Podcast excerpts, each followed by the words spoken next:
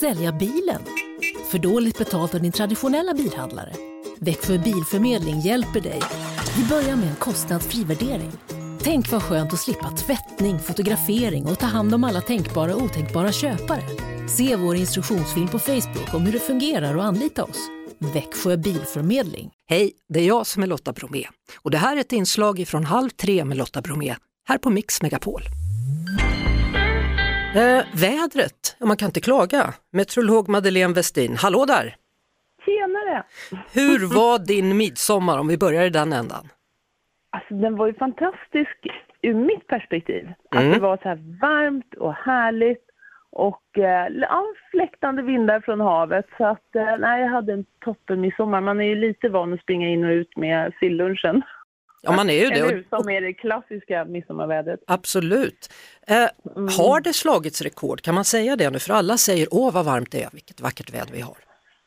Alltså när vi pratar om rekord, då tittar ju vi på, ehm, vi tittar på olika platser. Vi hade årets högsta temperatur igår, 33,3 grader eh, i Mariestad. Vi är inte uppe i de temperaturerna ännu. Det, just nu är det 31,6 grader i Målilla. Mm. Men maxtemperaturerna de nås nästan om, ja men kanske en, en och en halv, två, ungefär där någonstans. Lite senare på eftermiddagen, om någon timme.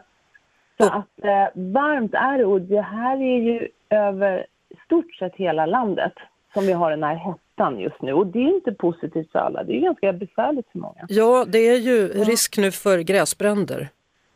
Ja, det är det ju. Och också som idag så har vi ett par stycken gula varningar för höga temperaturer och det betyder i sin tur att det är en stor påfrestning för kroppen med de här temperaturerna. Men tittar man i, om man skulle dela in Europa i, i det väst och öst så är det extremt höga temperaturer ända ner från Italien upp över Schweiz, Österrike, Polen, Baltikum. Det är här vi har den här riktigt, riktigt varma luften som når in över oss. Mm. Och sen väster därom så är det betydligt svalare, eh, som brittiska öarna idag till exempel. Men du, Och, så, eh, så vad kommer hända nu då? För nu hoppas man ju att det här ska hålla i sig i alla fall. Ja, många gör ju det. Ja. Eh, och precis i den här gränszonen, då har vi en så här extremt aktiv front som är ganska smal med massor av kraftig åska, skyfallsliknande regn. Oslo bland annat har idag eh, haft skyfallsliknande regn precis utanför Oslo. Mm. Och det är ju det som är så typiskt i ett sånt här väderläge. Man har den här hettan och så är det ett lågtryck som försöker putta bort det. Till slut kommer en front som är så kraftig.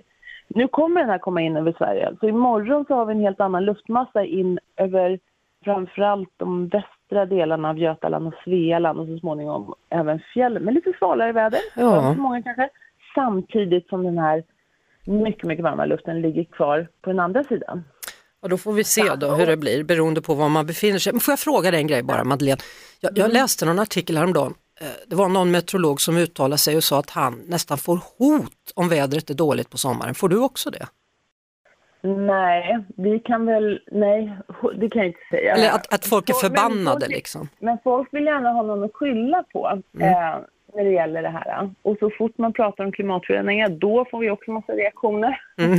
Ehm, och det här vädret som vi har nu, det kommer ju bli vanligare och vanligare. Mm. Men det är klart att vi meteorologer är ganska luttrade att vi får skulden. Är det riktigt dåligt väder får vi skulden för det och är det någonting annat så får vi skulden för det också. Men då, då tänker jag så här, eh, Madeleine, stort tack för det fina vädret du har gett oss den här veckan hittills. Ja, Ja, det är underbart, även om jag skulle önska lite mer regn faktiskt just nu. Ja, det kanske kommer då någon, någon skvätt imorgon eller så.